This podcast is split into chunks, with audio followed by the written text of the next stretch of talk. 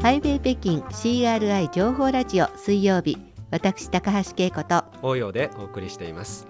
ここからは中国人物辞典お届けします、はい。このコーナーはその時々の話題の人物を紹介していこうというコーナーです。今回は？え今回はですね現代中国映画を代表する俳優監督の一人えージャンウェンさんを紹介したいと思います、はいなぜ今話題なんですか？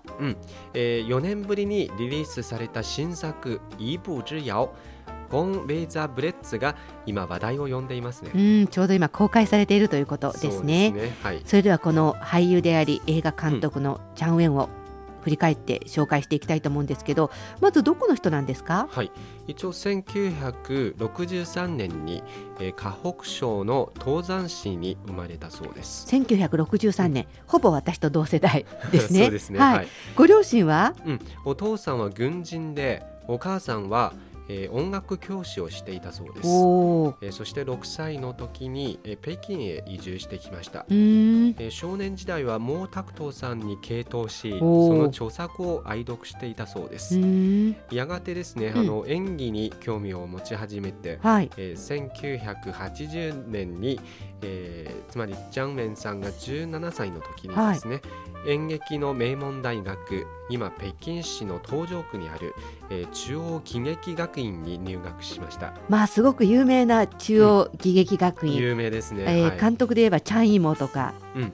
あの女優さんはコン・リーとか輩出していね。最近で言えばチャン・ツイーとかはい。ほとんどこう海外で有名になっている映画関係者ってここの出身の人が多いですよね。そうですね。彼もここなんですね。はいで入って、うん。えー順調に卒業したんですか？そうですね。1984年に、うん。えー卒業した後ですね。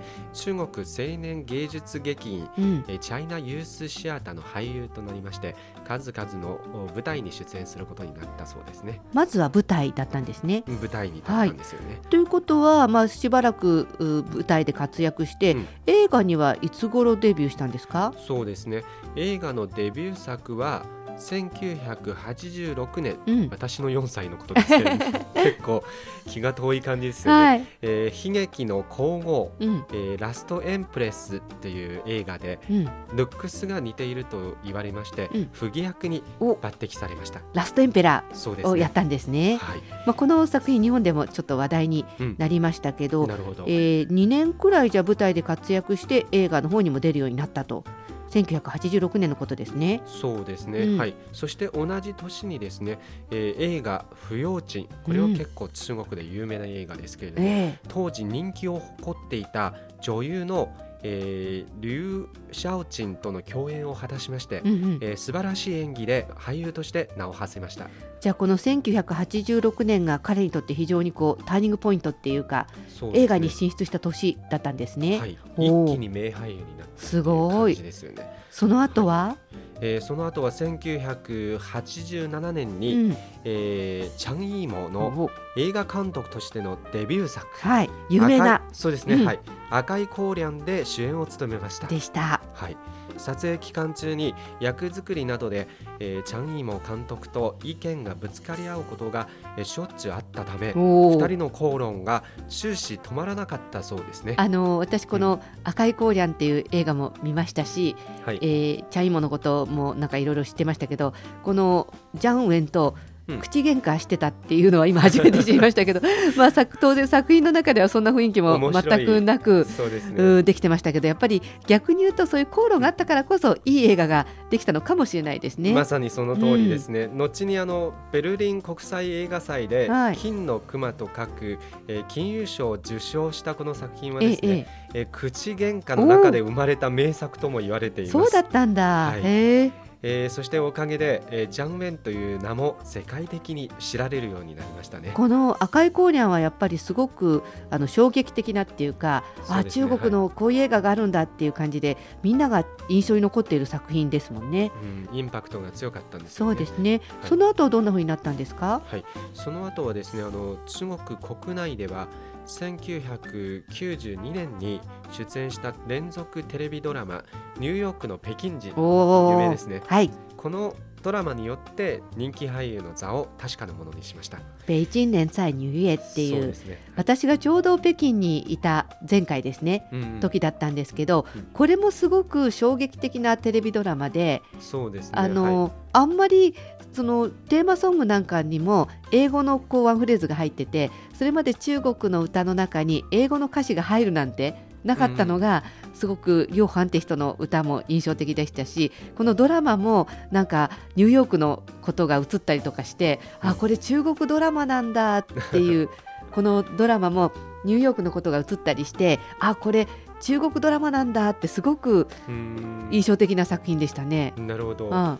の時代はまだあの海外に行くっていうのは、うん当時の中国人の人々にとってはまだ夢だという感じで、うん確かにこういうドラマドラマはですね新鮮で、うんえーインパクトが強かったんですよね。そうですね。その後はどんな風になってったんですか？えーその後はですね、うんあの映画での活動もあのずっと続けられていまして、はいはいえー1997年のうん、宗家の三姉妹、話題作ですねそ。ね、えーそしてチャン・イーモ監督と再び組んだ、えーキープクールなど、えー話題作大作への出演も、えー多かったそうですね。はい。ということでジャンウェンまずは舞台に行って映画に行って、テレビドラマに行って、まあうんなおかつ映画でも活躍し続けているということでね。はいえーどうして監督になったのかこのあたりは音楽を挟んで伺っていきたいと思います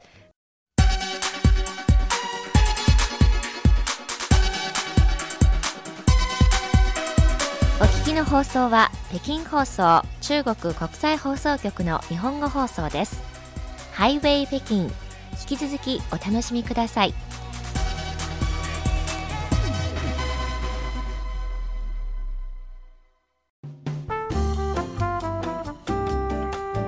ハイウェイ北京 CRI 情報ラジオ水曜日中国人物辞典をお届けしています。今回は4年ぶりに新作を発表しましたジャン・ウェン、えー彼についてご紹介しています、はい。先ほどもお話ししたように、まずは舞台映画そしてテレビドラマそ,、してまた映画ということなんですがこれはずっと役者さんですよね。そうですね。中国屈指の俳優さんまで、来ましたがそうですね。はい。監督となったのはいつくらいからですか？そうですね、えー監督として初めてあのー作品を発表したのはうん。1994年のことですね、ほそして初の監督作はですね「太陽の少年」とういう、えータイトルの映画ですね。これもすごくうん有名っていうか、日本でも話題になりましたよ。そうですね、うん。はい、えー内容としては自らの少年時代の体験をもとに、えー1970年代の北京で暮らす少年たちの姿を描いた、えー作品となっていますね、まああの1994年に1970年代っていうことですからちょっと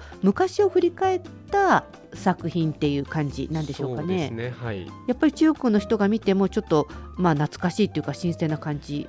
いや懐かしいですようん。ね私はこの映画を見たことがないんですけれども実はう、ん、えージャンウェンさんが大好きですけれどもちょっと恥ずかしいことですがあの一応映画のあの VTR みたいなはいはい。のを見たことがありますが、うん。すごく興味を持っていて、ううんん。まあ、時間があったら、まあ、一回見てみたいそうなと思ですね。いますね。はい。そして賞も取るんですねこの作品。そうですね。ベネチア国際映画祭のうん主演男優賞、うん。そして中国国内の賞ですけれども金馬賞の作品賞。お。そして監督賞などはあ。本当に数々の賞を受賞しましたね。このジャンウェンは役者としてもすごいですけど監督としてもすごいってことですね。そうですね。素晴らしい才能ですね、はい、えーそして近年になってですね日もまた昇る、えーそしてさらば復讐の狼たちよ、えーなどの作品で監督としての才能を開花させていますね。うんなんか何やっても優秀なんだなって感じがありますけれど、うんそねはい。そして今回4年ぶりですか、うん。新作の映画。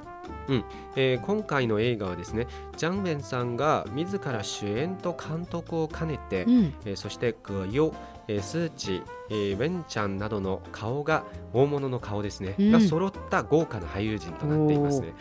えーそして2010年の「さらば復讐の狼たちよ」が大ブレイクしたため、えー今回の4年ぶりとなる新作は上映する前からすでにあの注目を集めていおますどんな感じかなって4年も待ったので。そうえー非常にあの大きく期待されていてね、はいはい。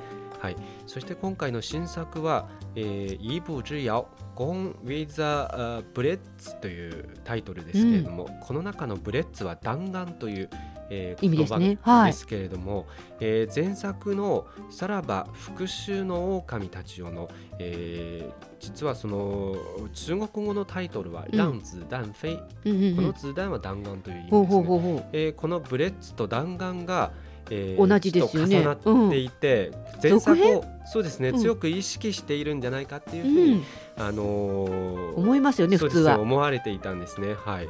でもこれは期待されていたさらば復讐の狼たちよの続編ではなくて、違うんだタイトルがダブってるのに、えーこの映画を見たらですね、あの1920年代の上海を舞台に新たに書き下ろしたオリジナルのストーリーとなっているんうです。だったらなんでこう弾丸っていうタイトルをダブらせたのかちょっと気になるところではありますけどうね、ん、そうですね。気になりますね。ワイヤー見ましたか？この作品は。見ました。あどうですか、えー実はこの映画に関してはですね、うん。今は中国でも賛否両論なんですうよ。うん。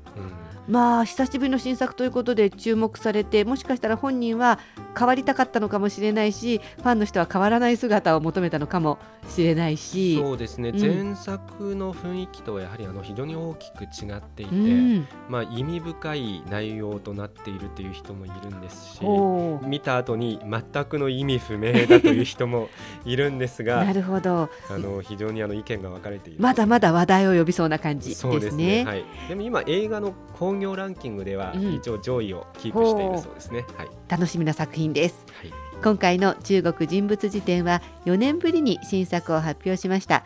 俳優そして監督のジャンウェンを紹介しました